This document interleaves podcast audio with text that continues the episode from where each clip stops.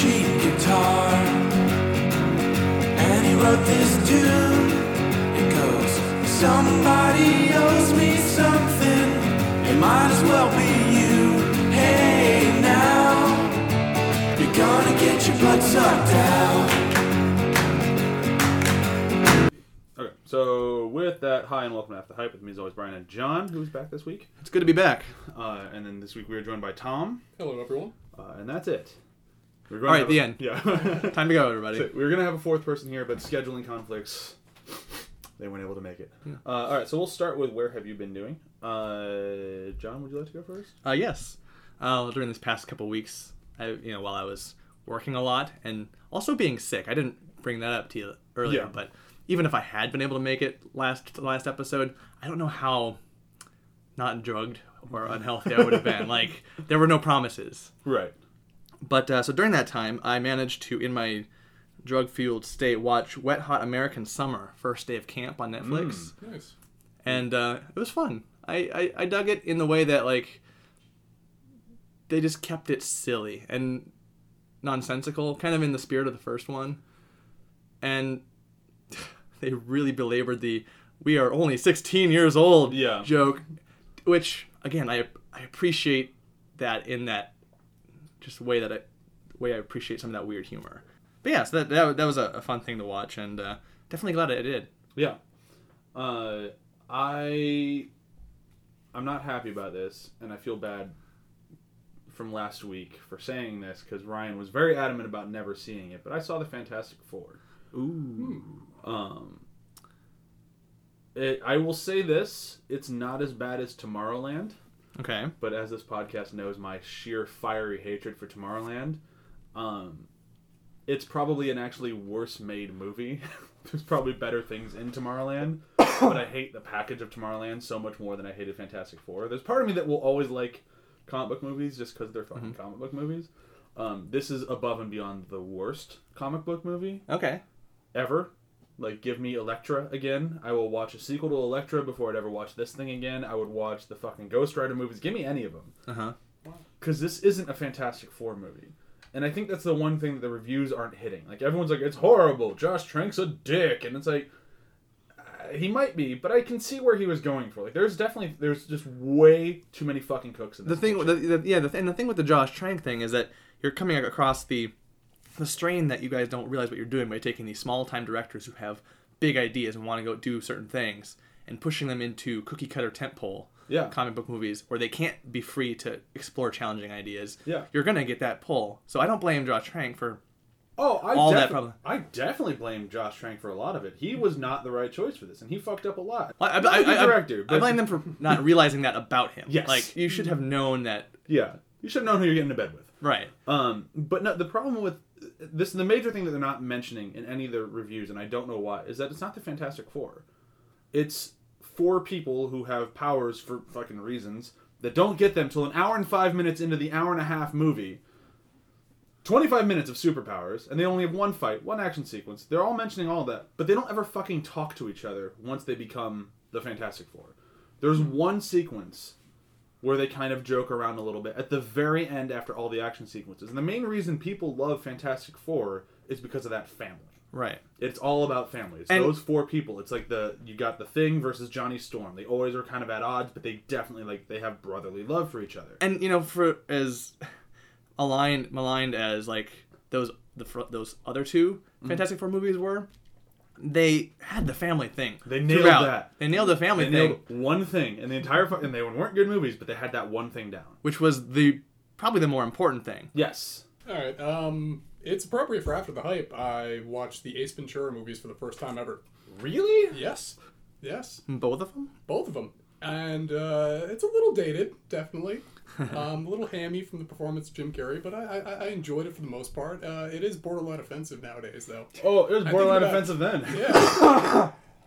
I was thinking about 10 years, these movies would probably going to be banned in all the countries in the world. So, especially with the whole transgender issues that are running around now. Scott Norwood running around as a girl. Yep. But God, it was an experience. That the opening of the second one, the cliffhanger with the raccoon, that's still one of the funniest fucking things. It was basically, I think the Mission Impossible movies basically looked at Ace Ventura and were like, let's do this. Yeah. But still, I've seen those movies, I think, more time. I've seen the second one more than the first one, just because it was a little bit more polished, and as a kid, it was easier to palate than... I'm sure the first one's actually probably a funnier movie, if I were to look at it now, but as a kid, I wanted the more, the shiny thing, not the grungy one. But still, when I watch that second movie, when he does the fucking shadow puppets during that scene, the hi-ho silver, away! Mm-hmm. I fucking crack up every time. Yeah. God, I love those movies. Yeah. They're terrible, though. They're awful movies. They made me a worse person, but I laughed, so... Yeah, they're just not... You laughed because now you've become a worse person. I just hope that Jim Carrey doesn't get desperate and make a third one, because I would never, ever... I'm surprised they didn't do that in 1997. Well, the second one didn't really make that much money. Yeah. Yeah. Man, maybe we should do an episode on Ace Ventura. That'd be a throwback. We'll do a month of offensive movies on After the Hype. God. Our movies now turned offensive by way of time. Week one, Fantastic Four. Yeah. Oh, man. There's not enough time to get past that one. All right, so today's episode... did we mention it earlier? I don't think we did. I think we just mentioned how difficult the game was. Yeah. But we're doing a video game episode. So we're doing Bloodborne. Maybe the reason to buy a PS4? Yeah. I mean, it was a system seller for sure. Having played it now, I would still buy a console for it. Yeah. If I had money. And this game, apart from a few little things, was so polished outside the gate. Yeah, it was... I mean... When this thing hit, so many games nowadays come out with that really big fucking problem of day one DLC, not DLC, day one DLC. Patches, day one we're broken. You bought us, yeah. You pre-ordered. Haha, sorry man. Yeah. And this on the PC. Yeah, and this one really just the loading screen. Yeah, and that was it. And they rectified that within about 3 weeks. Mm-hmm. So. All things said, that was a pretty impressive fucking launch. And even the loading screens is just slightly annoying. It's not game-breaking or frustrating. And really, after they flipped the loading screens to what they used to do for Dark Souls, and then suddenly the loading screens weren't as bad, because you always had something to read, which was... Right. Bad. Then just fucking Bloodborne. And it gave you lore to read while you were waiting. Yeah. And even if they probably didn't cut down the load times that much, ultimately. Probably they shaved it seconds, because there's something there hardware and software-wise you can't. You just can't do. You can only optimize so much before... Let's just get rid of the game. Yeah. So, before we dive too deep into it, I'll read the review for today, which comes from Metacritic. It's a little bit long today, but I actually thought it was kind of an important one to read, because this one, you'll get it as I start to read it. It comes from Magadog, Magadog. That does sound like a boss in this game. Doesn't it, kind of? Mm-hmm. All right, so here we go. Mary Magadog. He was not... Or he or she, I'm pretty sure it's a he. Yeah, he says man, so I'm going to guess it's a he. Not a fan of this game. Writing this to help people like me. I've been a gamer since Pong in the 70s. I'm a 44-year-old man. I love gaming. I like challenges. I hate this game. Some people really resonate with the series and the challenge and the get good, screwed that. I like to be entertained for my hard-earned money and my scarce time. I don't like playing a level over and over and over, only to have to do it over and over and over again because I made a mistake or my timing is off. This game doesn't allow for the nuance of playing style. Sorry, my eyesight blows. It's play this way or enjoy the frustration. I try to give it time. I gave it 8 hours of my life. My time is valuable to me, and my 8 hours stay in the same damn level? No thank you. Taking it back and getting something I will actually enjoy. I give it less than a 0 if I could. And therein lies, I think, probably a lot of people's take on the game. Yeah. But before, again, we dive way into it, I think we should try to, as best we can, I'm not going to give anyone a timer on this one, but I think we should at least attempt to discuss the story of it. Let's delve into it, because there's a lot of pieces that we have to piece together. There is. And I'm foggy on some and sure on others, so it's going to take a group effort here to I can start at the beginning, because the beginning is the best part that at least I picked up on without having to watch the fucking, story explained on YouTube, where there's, a fucking 1,000 of them, and you can watch anyone from a 5-minute version to an hour-and-a-half version. Yeah. So there's a lot of fucking story in there, and people have really gotten into it, which is awesome. But the part that I really understood in the beginning was that you came to Yharnam because you had the plague, and you were dying. And the only way that you can get out of the plague is this thing called blood healing, which is available in Yharnam. But the only way they allow you to take the blood healing treatment to stay alive is if you sign a contract to become a hunter. Mm-hmm. And by doing that, you have to basically kill every beast to break your contract. You have to basically kill everything, all the major things, and then they'll get you out of your contract, which almost nobody ever succeeds at, and most people die. And then you get stuck on this constant loop because of the blood treatment, so you just don't ever come back to life. There's only 3 people who have actually successfully broken their contract, and you meet all 3 of them throughout the game. And they all tell you as, like, you start, like, oh, you're a hunter. I started as a hunter, too. But they don't ever mention how they got out of their contract. But as the game goes, if you play the whole thing, and this is where, like, there's a bunch of other stuff that people have to fill in. I got this part down. But as you play the game, you kill all the things. You kill the nightmares. You kill everybody. When you get to the end of the game, you come up with, what the fuck is his name? The guy in the wheelchair? Gehrman? Gehrman. And Gehrman offers to end your contract, where basically he cuts your head off, and then you wake up, and you're no longer in your contract, but you're still in Yharnam. So now you'd be basically like those other 3 people, where you're still stuck here, but you're no longer under the blood contract. So now when you die for real, but you're cured. So that's as much as I got from it. And I could be wrong about the Yharnam thing, because they're not really too specific about it, and I wasn't able to finish it multiple times, get the ending, so I was only able to watch them on YouTube. I got the ending where you turn into the weird purple slug thing. But yeah, that's how much I understand. Now, I get that there's a whole bunch of other theories and a whole bunch of other plot lines to it, and that's where somebody else is going to jump in. But that's, I got the plight and the story of the main character. Yeah, and some of the stuff I kind of ran into when I was looking it up was just the whole kind of shift, which is a really fun part for me when the game shifts into this whole, like, elder god thing. Yes. Where once it starts to be revealed that some of these 3 main guys all tried to communicate with the elder gods in their own special way, and just their one way by itself wasn't enough. Mm-hmm. And it all cursed them in some specific way to kind of change them and influence the beasts that you fight. You know, mm-hmm. it sort of like kind of trickled down and made everything bad. It kind of caused all the mess. Yeah.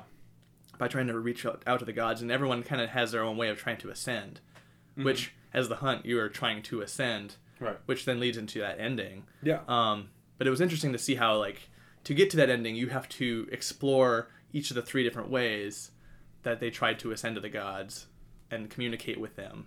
Oh, and then eventually kind of consume that and face off against the person, basically Gehrman's boss, the Moon Presence. Yeah. Which I think that ending, you basically become one, like, you kind of ascend to a godhood in a way that yes. no one else was. So, like, Rom's ascension ruined her body, and that her mind, she could control the nightmare, so you couldn't see the amygdalas and things like she controlled all the sorts of, like, blocking the visions. Right. And then once you defeat Rom, everything kind of looks weird now. You kind of see shit. You can see the fucking monsters on the wall. And everything like that. You hear the baby cry, which is a big deal. Right. So that was her kind of gift. Like, each person kind of had their gift and their thing that they received from it at great cost to the other parts of them. Yeah. Which is kind of where I focus on. I focus a lot more on that kind of, that element. And that's kind of where my knowledge ends. Because then there's still that main plot of you getting the, you know, the infusion, and then there's still real Yharnam, and then there's the dream world. And then, because you can actually find your little hunter's dream, the place where that exists, you can find that in Yharnam as you're wandering around. You can, but they don't call it, like, the real hunter's dream. They basically say it was, like, an abandoned workshop. Like, it was the first attempt at building the hunter's dream, but they built it actually in Yharnam, and that was the problem. Right. So they had to build it outside of Yharnam for it to actually work as the hunter's dream, which I think is kind of a cool thing. And the things that, like, I like that, like, they touch on, like, how none of the great ones or the gods can actually have children, so they have to do, like, immaculate conception through women who are actually alive, and then you have to basically kill their babies to be able to eat the umbilical cords to actually become a god. So you actually have to ingest part of a god to become a god, which is kind of cool. Yeah. Like, it gets really kind of fucked up and weird in there, but it's all... And here's... I'm not sure if you caught any more of the story than we did. Well, I mean, we haven't even mentioned the whole alien sidetrack with... Oh, yeah. You know, the otherworldly presence that's going on as well. That's true. It's influencing all the events. Well, because basically the three guys were successful at contacting the gods and bringing them down, and now they are kind of the ones controlling everything, and probably why the dream exists. Like, it kind of all chain reacts because they were able to reach out. Well, and that leads into the end of the game where you become one of those people that are kind of navigating the dream if you refuse Gehrman. Yeah, but I think if you refuse Gehrman, you beat the Moon Presence. I don't think you become one of those things. I think you basically replace the Moon Presence. Mm-hmm. So now you the dream is over, like the hunt is over, because now you're assuming, because you have to assume that your character was the good person. They don't really give you, like, there's no, like, morality scale in this, because that'd be fucking stupid. Right. So you have to assume that your character is the good guy. So now that you're taking over, now you can... The hunters become hunted. But then again, in all these Souls games, they deal with the endless circle, the repetition. So, like, even though you defeat it, are you just going to feed back into it? That's true, but I don't feel like this one felt like the Dark Souls, where it was, like, it's a constant... circle. Like Dark Souls, like especially like Dark Souls 1 to 2 to 3, like it feels like it just keeps getting worse. Right. Like it feels like I did it, no you didn't. I did it, no you didn't. And now 3 feels like no, those two guys definitely didn't fucking do it. And now look at where we are, because the new Dark Souls looks so like. Right. Whereas like I don't think Bloodborne has. I think Bloodborne, if you finish it, I mean, I could be wrong. They could do a sequel or like a spiritual sequel, kind of like how Demon Souls went into Dark Souls. But I don't. I feel like that story's self-contained. I feel like if you got that ending, you did it. I mean, I could be wrong, but I feel like you nailed it. Good job. No more hunt. But yeah, I do like the whole like kind of otherworldly presence. I do like the big fucking monsters on the wall, like the H.P. Lovecraftian things, and I like that the. Well, and that's something that the marketing did really well, and it was actually genuinely a surprise. Going to this game, they like the shit out of that. That it's about Victorian times werewolves. Haha. Whatever. What are these weird alien snake things? What is it? What's this? What the hell is this bulbous little blue thing who's shooting lightning at me? Like, fuck that thing. Yeah. Oh, it turned into a 3-story tall building. Yeah. Or what are those things on the wall? That has nothing to do with werewolf. It's an alien. Yeah. It's a great aesthetic to have that dichotomy between Victorian era London, England, sort of the werewolf, you know, old school storytelling, and future alien space sci-fi. And they designed it in such a way that, like, I like when things in the world change after you do a certain thing. Like, just my sense of exploration really was piqued, even though I didn't have a lot of time to explore. Every time I beat a boss, I was like, what's different? Something's different. Let me check these other places. And especially after, I'm not sure if you got to the part where you actually killed Rom, but as soon as you killed Rom, and like the whole game just takes that 180. And it's like, yeah, I never quite got to that in my official playthrough, but I watched it. Yes, there's something I was going to mention plot-wise that I thought was really important. The things that I liked about this game that I think it did plot-wise, especially because of the whole Victorian London thing, and more so than Dark Souls, is that I felt like it was actually... Dark Souls feel like you're in, like, the remnants of a world that was. Like, it was a world that was eons ago. It's not like, oh, man, what just happened? Like, this is like, you're walking around the castle, like, this is probably a castle 100 years ago. And now it's just this husk of a thing. Bloodborne did a really good job feeling like, this was a school fucking 6 months ago. Yeah, like the little lecture hall that they had there with the chairs. Yeah.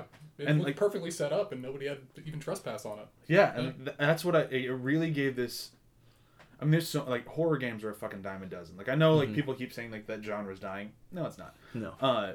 But this game did a better job scaring the shit out of me than almost any other horror game that's come out, because it did such a good job with fucking atmosphere. Mm-hmm. And atmosphere goes such a long way. That's why Silent Hill 2 will always be the scariest game ever made, because they nailed atmosphere.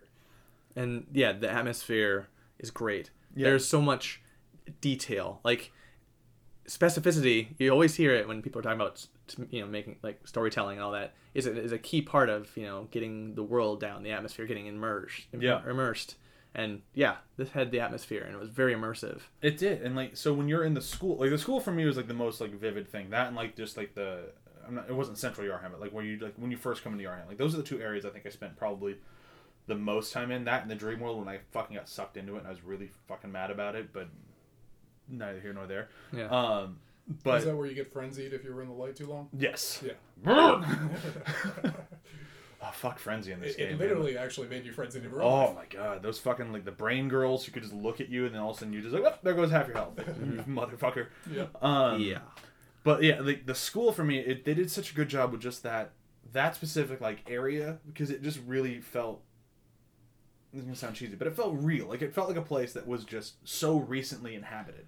And where you still had fucking students there. I mean, granted, they're ghostly, kind of, they're going to stab you in the back students, but they're still there. Yeah, like, we're not, like, centuries past. Everyone just screwed up recently. Yeah. This is a recent screw-up of these three things. There's an actual chance to maybe put things back together. Yeah. Right. And I think that's why the ending is so permanent, because I like it's exactly you can fix this. I feel like it's a fixable problem, whereas Dark Souls it's not. Yeah. And this one, like, even like, so when you read like the lore and like the, like, which is a problem because all like the major story bits are all in like fucking item descriptions, which is fucking bullshit, and it's probably the biggest misstep of the game. Well, and the umbilical cord descriptions, I think, are how you discover the three elements that the people have dealt with. Like, you kind of get an idea about Willem and whoever the other guy was, and I forget their names, but like they're hidden. Their story is mostly hidden in item description. Yeah, which is it was a fucking misstep in my opinion. And it's something that the game series still has an issue with, which I think it's something they don't care about. Yeah, I like that the story's there if you want to find it, but at the same time, like this one, especially with so much detail, they really could have infused more of that into talking to people. Yeah, this one there's elements where you're knocking on people's doors. That was so underused in terms of giving you information. Yeah, because I feel like the story was more important to this game than it was the Souls games. And I know a lot of people might just shut off the episode right there because they disagree with me. But I honestly think the story was more important to this one than it was in the Souls games. Yeah. Because I can play the entire Dark Souls game and never look into the story at all and still feel like I'm just kind of like in a puzzler sort of thing. Well, and this one I wanted to know what was going on. Well, and with the whole circle aspect of the Souls series, the idea is that you slowly get the idea, get the story by repeating yourself, repetition over and over again. You grok the story. Bloodborne seems like you gotta learn this. Like the whole point is to learn of what happened before, so you can succeed at the end. Yeah. So it's so important to have that information. Why, make sure you have like the bone dust description read. Yeah. Know? But the thing that I was going to mention a second ago was that the more hammering on the fact that this just recently happened is like in Dark Souls, when you hear about like, these guys from a long time ago, you might find like a version of him, like the king in Dark Souls 2. He's still there, but he's not really there. He's a husk who's walking around with a big heavy sword. He's not really alive anymore. He's just a guy. It's just a thing that just can't die. Right. It's a memory of the past instead of the actual present. Whereas in this one, you keep hearing about Willem and how Willem he was trying to fight with the blood, and he's trying to figure out this with I always forget the other guy's name. I know. Henrik, maybe? That might be right. But yeah. He's one of the other hunters. He's the guy with the yellow outfit. I believe so, yeah. But they're constantly at ends with each other to the point where they have to live on separate sides of Yharnam because the one disagrees with how to do the blood transfusion and everything like that from the other one. And it gets to the point where it's like, wow, man, this sounds like it was a really epic thing that happened. And then you fucking meet Willem, and he's not a monster. He's not doing anything crazy. He's just sitting in a fucking chair pointing at a lake. Yeah. But he's still alive. Like, and I think that's kind of like, it really resonates how recent all of this is. Yeah. And I think that really kind of helps bring the story. I mean, when I say recent, it could be anywhere from 10 to 60 years, but it's not centuries. It's not. Right. You're dealing with a kind of an urgency in this. Yes. Which, down to mechanics, up to like the very basic themes of story. Everything, there's a sense of urgency trying to get this figured out. Yeah. But I think that's a better transition. So like the urgency, I think that'll be a good way to kind of move into the gameplay of this. Yeah. Because if you'd play Dark Souls, it's kind of... It's an adjustment. Dark Souls was like a very violent game of chess. It was very much like... It's a dance. Well, it's a dance because you've got your shield up, you're moving around, wait for them to strike, you hit back. Like there's a very shield parry... kind of set move. Yeah. You're not just running up and whacking away. That's stupid. Yeah. The game punishes you from running up and whacking away. I mean, and there are people who can do it. I've seen it done where people who just dual wield swords, and it can be done. Yeah. But it's just like the timing and the workaround for that is just so difficult because you really have to craft your guy to be super light.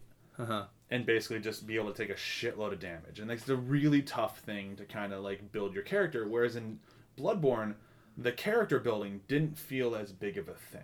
Like the gear and the character building, it never really felt like that big of a deal. Like you kind of it stripped away choice to like give you kind of, if you want to do it this way, here's this. Yeah, they kind of really reduced it and simplified it. Yeah, it's kind of the difference between Mass Effect 1 and 2. Yes, yeah, and it's really just like you can play it however you want to a point, but essentially you're all going to be kind of doing the same thing. Right. Like, yeah, you can play with the threaded cane, or you can play with the Hunter's Axe, which most people did because it was in all, like, a lot of the fucking trailers, or you played with the... And I like the axe, so I played with the axe. I played the axe almost the whole game. Yeah. Until I got the Tonitrus, which helped with a few enemies. I liked that. I had the Tonitrus usually on a second like if I needed to flip to it because I like the electricity, but yeah, I mean that was with the axe almost the entire game. Oh yeah, but like the frack out of that. But like that's the thing. So like in Dark Souls, I feel like I'm dropping weapons constantly and picking up new weapons because they're always just a little bit better. Whereas this one, it kind of felt like it really wanted you just to play. Like it wanted you to just get in. Well, there's kind of an anxiety in the Soul series where like, well, I want this weapon, but do I want to spec it out with all the rare materials? And then find out that I have a better weapon, I could do that too. Do I want to make this raw? Do I want to make this lightning? Yeah. Like you're playing this game of like trying to figure out what you want to do, and it takes a great amount of time versus gameplay. Whereas this is like, don't worry about it, just play the game. Yeah. Here's this weapon. There's not going to be one better than this necessarily. Yeah, you can beat the entire game with any three of the starting weapons. Yeah. It can be done, and it was. I fucking did it. Yeah, I did the third it came. So and you finished the whole game with it. Yeah, I mean, I might have tried the other weapons briefly. It was like, no, I like this. Yeah, and once you committed to an upgrade path, it never punished you by making you feel like, oh, I wish I would have done that to this. Yeah, it's not like, oh man, my Hunter's Axe is fucking badass, but now I got this fucking the super sword from fucking Final Fantasy VII. Like, oh, I wish I'd done that one. And I was always kind of good with my choices. And the good thing is that like.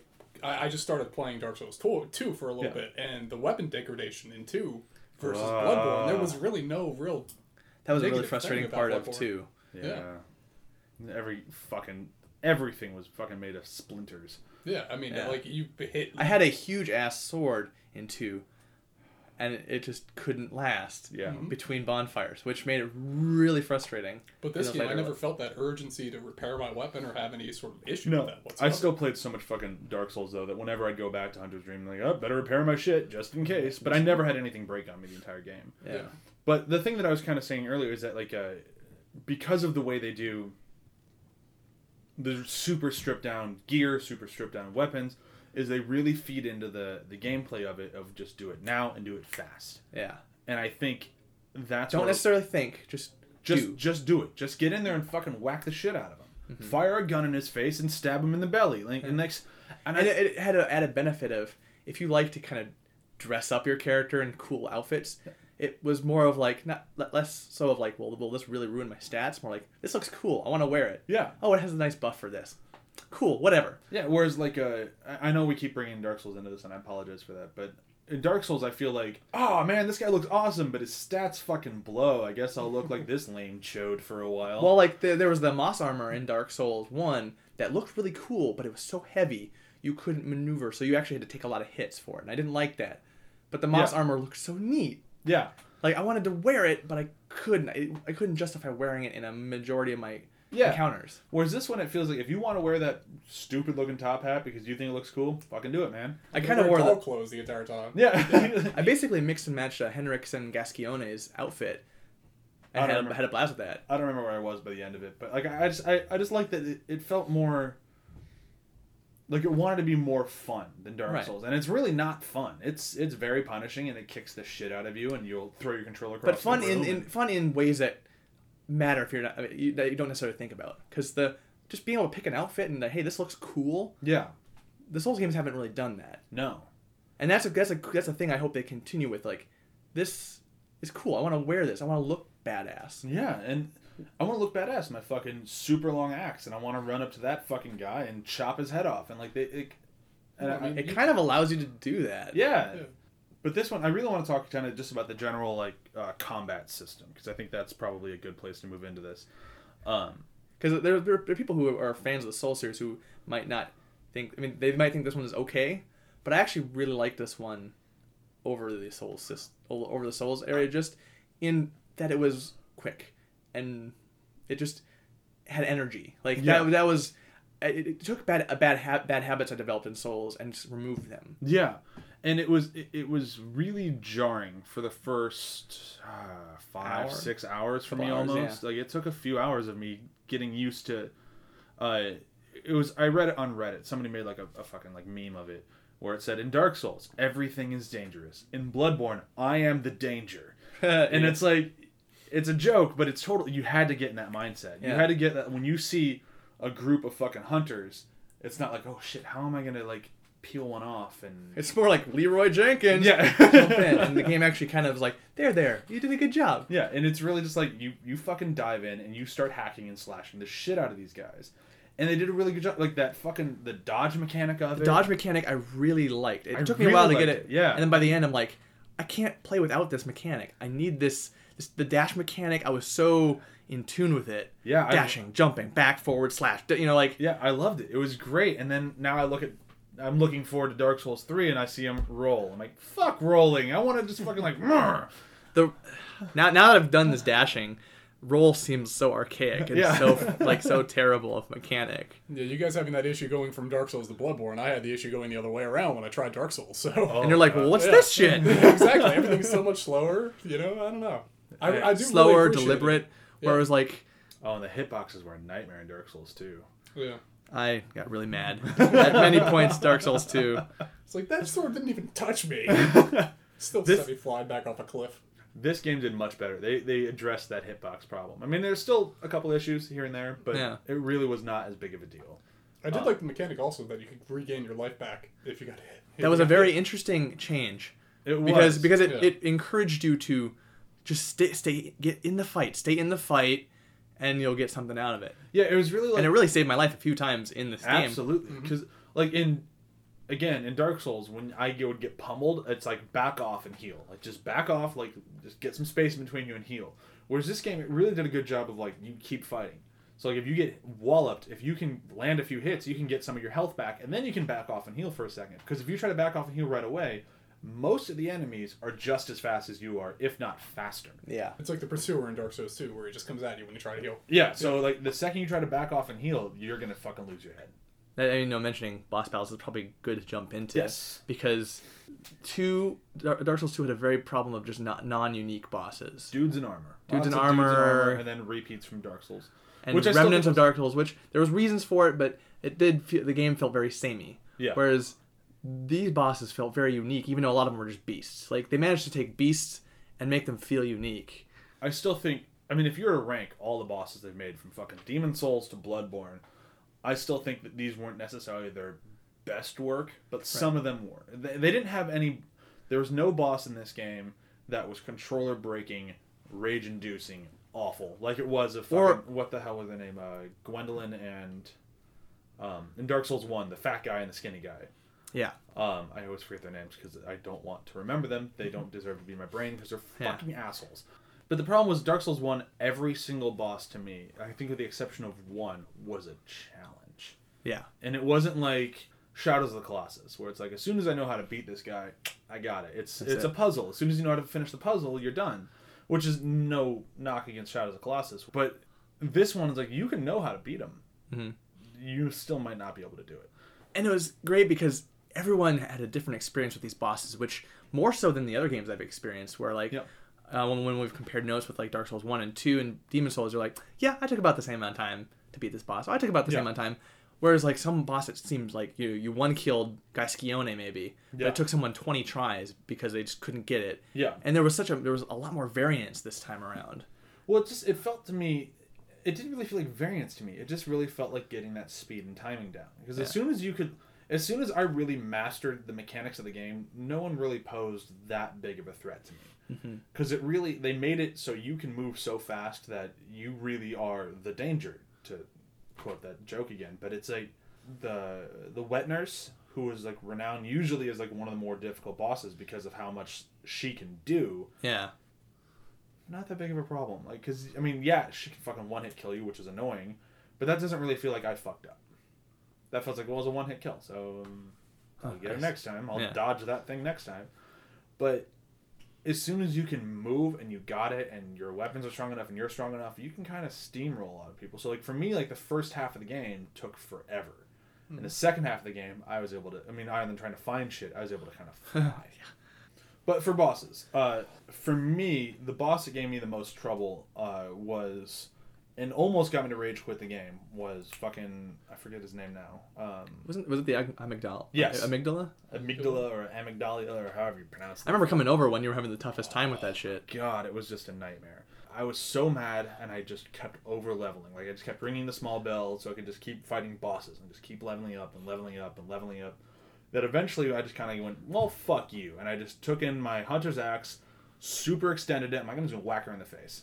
I just ran up and whacked it in the face one time, and they lost almost a quarter of health, because I'd been so overpowered at this point. Uh-huh. That I was like, oh, shit, I was just hitting the wrong part of it. And didn't it, like, drop its head and almost get, like, a visceral attack? Oh, yeah. I decimated the shit out of it after a while. And then from that point on, I mean, maybe I was a little over-leveled, but I was able to basically just fly through the rest of the game, because I could just decimate. If you can reach that pinnacle where you start over-leveling, the rest of the game becomes so much more satisfying. It may be easier, but you just feel like a badass the whole rest of the way. And it just really, I don't know.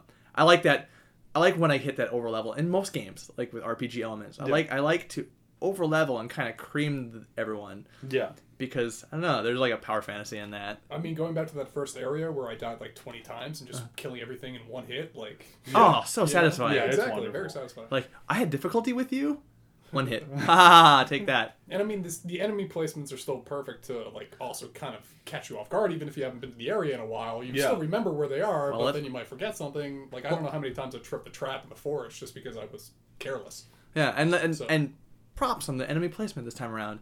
It felt like the enemy placement made sense to the story and to the location. Yeah, which was more organic this time. Which I think was a major complaint of Dark Souls 2, that it just felt like, well, let's put some enemies here because they're there. As evidenced by the whole, like, Scholar of the First Sin, where they just moved him around because it doesn't matter. Yeah. It's like, okay. Whereas this one, like, with Bloodborne, it felt like the guy sleeping next to the cart, he would be there. Like, it made sense that everyone in their spot would be in that spot. I like that they could patrol. That felt much better.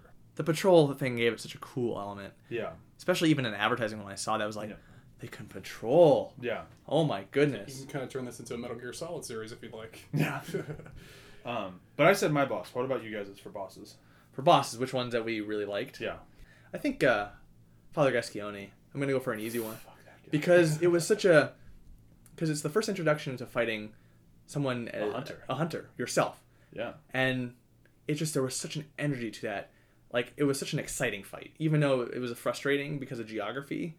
That's just because of geography. Like, you can't... A Souls game is going to have that fight where the geography is just retarded. See, the geography made that fight winnable, in my opinion. It made it winnable, but it also, like, you had to be very careful. Like, there's that element where it's like, this could help you, this could really fuck you over. Yeah. And you can hide behind the gravestone, but he can still hit you. Right, but I just liked... the energy of that fight. And even though, I think we watched a video before recording this where the guy was like, the music box is stupid. There's still kind of a touching lore little story in there, that music box, that's really sad and kind of tragic. Yeah. And gives that character, he's actually got a tragic arc in there if you pay attention, which gives the fight a lot of pathos, I guess. I don't know, I really like a lot of the story elements that encompass that as well as the energy. Yeah. What about you? Yeah, I mean, I primarily like the battles with the hunters, like Gascoigne, Gehrman, or what's Gehrman at the end? Gehrman. But I like the no-name hunters as well. Like, there was one at the top of the clock tower where you fight Victor Amela. Yeah. And then you go back later, and there's a hunter there that gave me fucking, you know, it was very difficult for me at the time, the level I was at. That fight was particularly memorable because I think I had to do it at least 25 times to try and beat the guy. So was that the one where Elin the Crow was dying outside? Exactly. Yeah. Okay.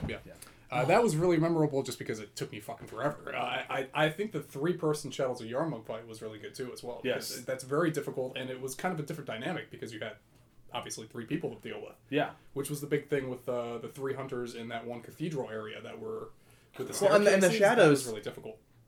The shadows boss also has kind of an element of like, things are different. Like, once you start getting into that area, you start to realize there's more to the game than just the Victorian werewolf setting. Like, you start to realize that things are starting to kind of turn on their head a little bit. Yeah.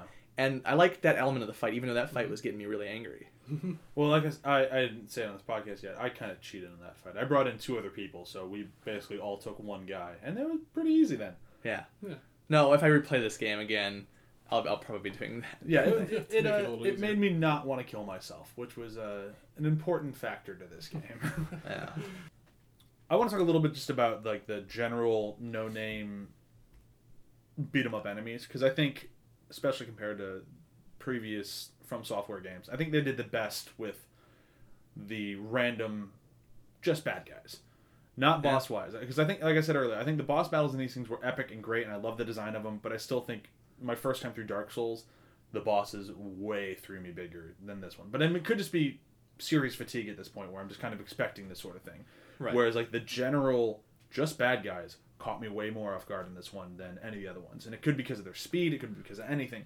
But like I remember in that first area, when you go up the stairs, you go around, you find the first like gaggle of like five people, you kill them, they probably took quite a bit of health from you, but whatever. Mm-hmm.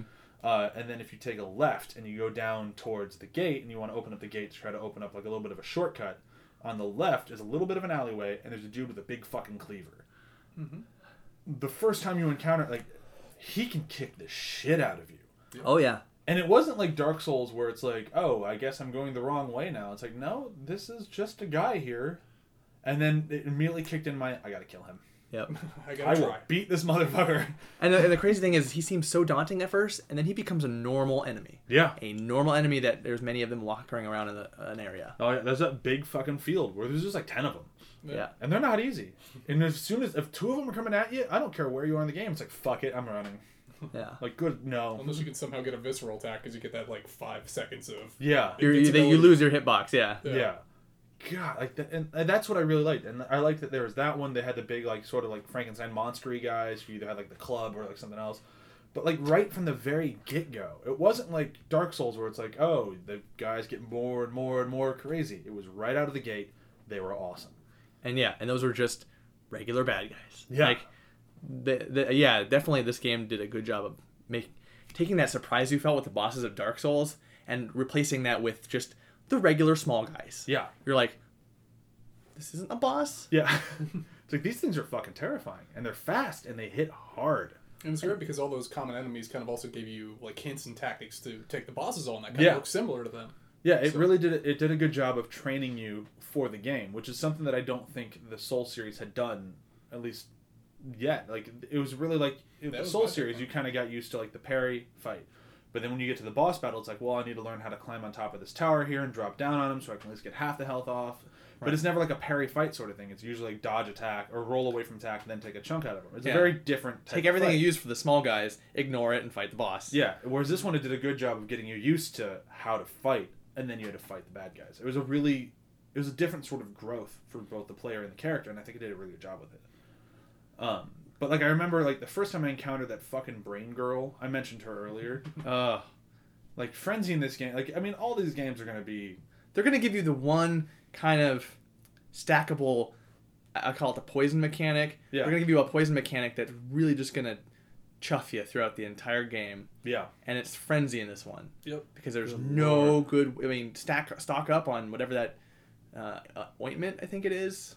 Antidote, maybe? Antidote, I think it is. Stock up on it, because you're going to use that more than you use your blood vials. Yeah. Or get exceptionally good at visceral attacking them so that you hit that, like, kill them right as you're frenzying, and now your hitboxes doesn't count. Although one thing to that is if you don't spend your insight, like, the higher your insight is, the more it stacks against you how effective frenzy will be. Yeah. So your insight directly hurts you in terms of frenzy. So if you have none, it's not going to hurt you as bad. It's still fucks you up. But you still need frenzy to get certain things and to have, like, to be able to see things, because at zero frenzy there's certain things you can't see, or at zero insight you can't see certain things. That's only true in the beginning of the game. As the game goes on, I'll talk about insight after we get done talking about bad guys, because the insight in this game is a little mechanic they don't talk a lot about, but it's fucking amazing. I liked it. I didn't delve too deep into that. I didn't realize, because I was getting frenzied and it would take up like 2/3 of my health immediately. Yeah, so, you could have zero insight, it'll still fuck you up. It'll still it's the difference between fucking you up 100% to fucking you up 200%. Yeah, like it's not gonna solve anything, but it gives you a reasoning. Like this is kind of what's hurting you more in this. Yeah, mm-hmm. For me, it's funny like how every game I've ever played, like almost any Souls game and pretty much any like difficult game I've ever played, there's always like one enemy type that whenever I see him I'm like, fuck. There's just something about like that enemy type I can't handle. Right. Like I just could never get their pattern down. I was just like, whenever I see him, like, well, I'm probably gonna die. That fucking sucks, and I'm just really annoyed. The brain girl was not one of them. After a while, I kind of figured out that it's more of like a Metal Gear Solid thing that you mentioned earlier. Just sneak up on them before they can kind of start singing to try to frenzy you and just stab the shit out of them, and you'll be pretty much good to go. Right. Don't let them grab you. Don't let them grab you. Yeah. But as long as you can sneak up on them, you should be fine. But as soon as you can hear their song, they can start frenzying you, which is bullshit. But whatever. For me, the girls with the big fucking snaky blue head who attach their head and drain your insight. Oh yeah. I had so much trouble with them. Every fucking time. And they can shoot a thing at you that freezes you. That freezes you in stasis so they can get you. Oh, man. Like, every time I saw them, it felt like you were losing something you couldn't get back with your insight. Yeah. So. It was like that fucking, I think it was in Demon Souls with a boss who could drain your fucking level. Oh, King Alon. Yeah, like Mr. Bullshit. Like, yeah. What the fuck? I would have been more fine with it if I was able to ever figure out their timing. Like, all right, well, then never. Just don't get hit by that thing. But I kept getting hit by that thing. Right. So every time I saw them, like, well, I'm guaranteed to lose at least 3 insight. Yeah. Guaranteed. Fucking hated it. I do think we should not forget about this. The dumbest thing in this game, the Chalice Dungeons. Oh, yeah. I don't even talk about those fucking things. I don't think I even did a Chalice Dungeon. They had an idea and they tried for it and it just didn't work. It's very much like, let's just make these randomly generated areas and we'll just put really trollish bad guys in there to just... Because fuck you. It was just such a weird idea. And weird idea that required you to spend way more time than the actual gameplay to get to anything worthwhile. Yeah, it was just... I mean, I don't think it was a bad idea. I actually think it was a pretty good idea, because it did a good job of... I want to see the matured version of that idea. Yeah, they said they're not coming to Dark Souls 3. There's no version of it coming to Dark Souls 3. Well, that's fine with me, cause... Yeah. But I really think it was a good idea, because it kind of takes a page out of the Arkham games, where it's kind of like it's like a challenge map. Yeah. Yeah, and I kind of like that idea because I like them in the Arkham games. It's kind of a cool little thing. But I just think they did it the wrong way. And they never did it in a way like, because there's areas in the story where you feel like I need to take a break and level up some. Yeah. And I thought that's kind of what the Chalice Dungeons would be for. But I tried that, and yeah, you didn't level up that much from it. You didn't it never really rewarded you for bypassing and doing this. There was never really any reward unless you decided you want to do the most punishing versions of it. Yeah, until once you finished it, you get one of the best weapons in the game. You have to finish all the challenge dungeons to get it. Never felt worth it to me because I could beat the whole fucking game with a Hunter's Axe. Yeah. I didn't even touch the challenge dungeons. So yeah, and you don't have to. You didn't even need to use. You don't have to. And even the whole idea of like working together in a multiplayer, they wanted to put multiplayer in that, which unpolished as fuck. Yeah. Because like you could have glyphs that you could give to each other. Fine, but anytime you beat a boss in one section of the Chalice Dungeon, your friend got booted, and then have to respawn back in and go through all those areas. Not fight the boss again, but go through the very beginning of the area to get back to you to then move forward. And it was such a hassle. You just mentioned the one last thing that I do think we should mention here because I'd kind of forgotten about it because I hate it. And it's something that it's never going to leave the Souls series or the Bloodborne series. It's never going to leave, and I need to make peace with that. Although I won't. I hate the shit out of PvP in these games. And which is weird because conversely, I love the jolly cooperation. I love co-op in this game. I think it's fantastic. I think it's a great idea, and I think it works really well. Because it does something that it makes an unbeatable game beatable. And it's always the perfect time when you think, fuck this game, I'm out.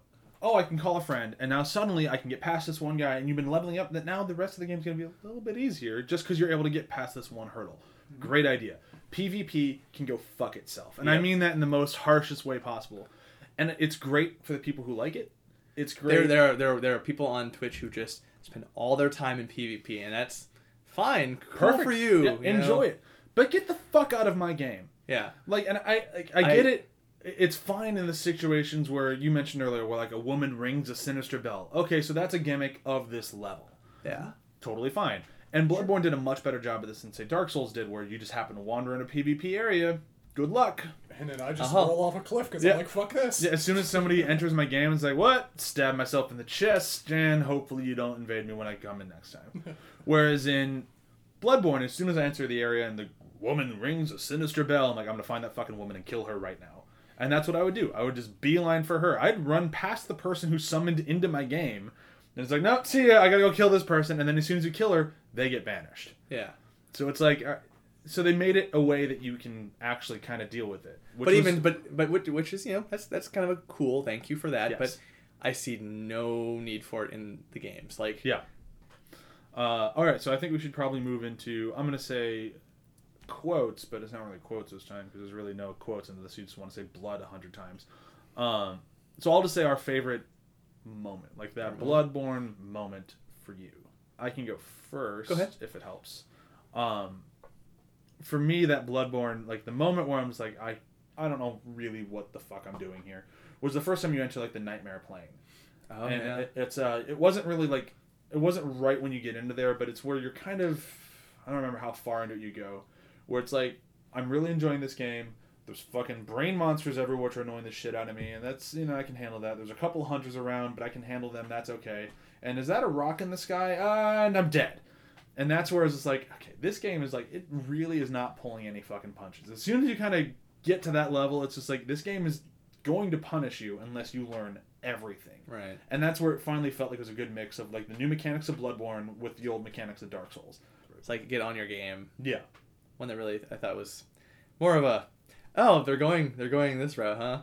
Is when what is it? What is that thing called? Basically, it births from that boss with all the witches on the tower, and that thing just births from the sky. Oh yeah, the pile of dead bodies monster. Yeah. I just not expecting that at all. It props for being like that just births from the sky. Really gross. Yeah. Cool. I was very like other boss reveals have been like, oh that's cool. I turned into a beast. This one, the whole sky just birthed the thing. Yep. And I remember thinking, this game has changed for me now. Because there's, you see the amygdalas, whatever, oh, cool, it's aliens. But then seeing that birth from the sky and being so grotesque, I was like, that's what this game is now. Like, I liked the turn that it made for me. Yeah. And it was fun and gross. It was really gross and really fun. Oh.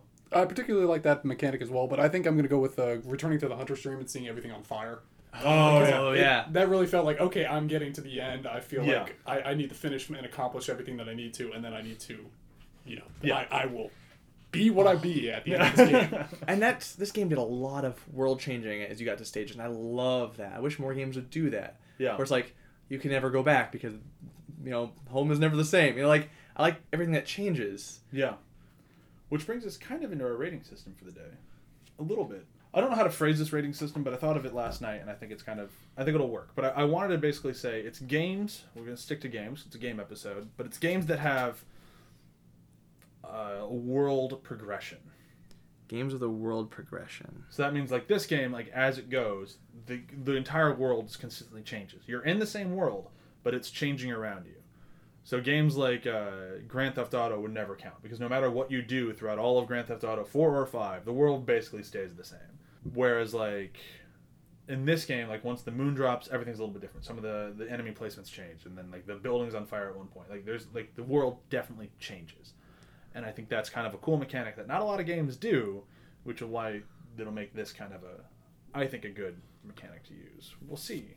I can go first if it'll help. Go ahead, yeah. For me, it'd be the Fable series, primarily Fable 3. So Fable 3, the world change doesn't wholeheartedly affect everything in a really, really big way, but it does affect, like, what you do in the game affects the town, which is always kind of, I always thought was a really kind of cool mechanic, where if you're like a really nice king and everything's really nice about what you do, the town flourishes and it looks wonderful and everything's great. If you're a dick, the town turns into a hole and it's a terrible place. And nothing really changes so much, but it's just, I like that, like, depending on what you do, things change. In this game, it doesn't really feel like, it's not a morality system of are you good or are you bad. It's just that everything you do has a direct effect on the world. And it kind of felt the same way for me in Fable, where, like, whatever you're doing changes what the entire area looks like. And I think it's kind of a cool mechanic. And it really reminded me of it when I was playing this. Nice. Yeah. And it actually just made me think of mine. I'm going to go with Fallout 3. Oh, yeah. That's the closest thing I was thinking as well. Yeah, because while not to the extent of, like, Bloodborne, there are choices you make that can change the game world forever. So in one playthrough, I didn't blow up Megaton. Yeah. And one playthrough, I did.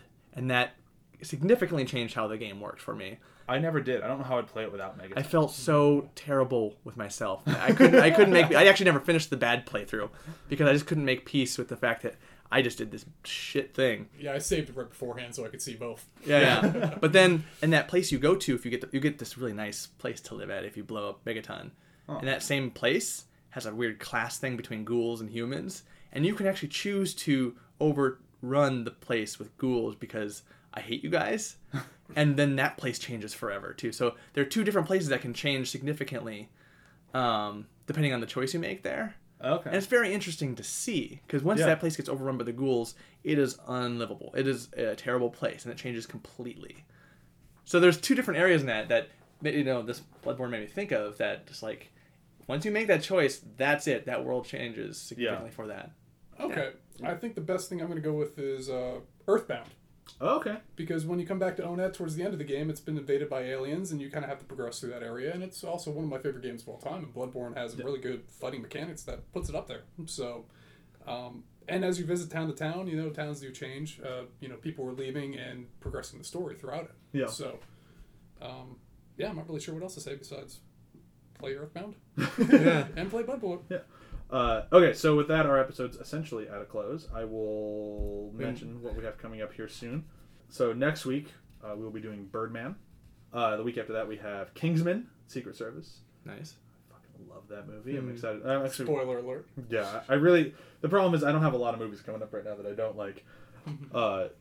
The three movies right now are some of my favorite movies of the past few years. We have Birdman, Kingsman, and then Ex Machina, which I, at this point, is still, in my opinion, the best movie of this year so far. And then again, coming up here soon, we have the third and final Battle of the Bond. Dun dun dun. Yep. And it will be. Dun dun dun. Yep. It'll be final until they recast Bond. So with that, thank you for Tom for coming back. Of course. John, for being as well as you are today. Yep. And come out. I worked hard at it. Yeah. And bye. Bye.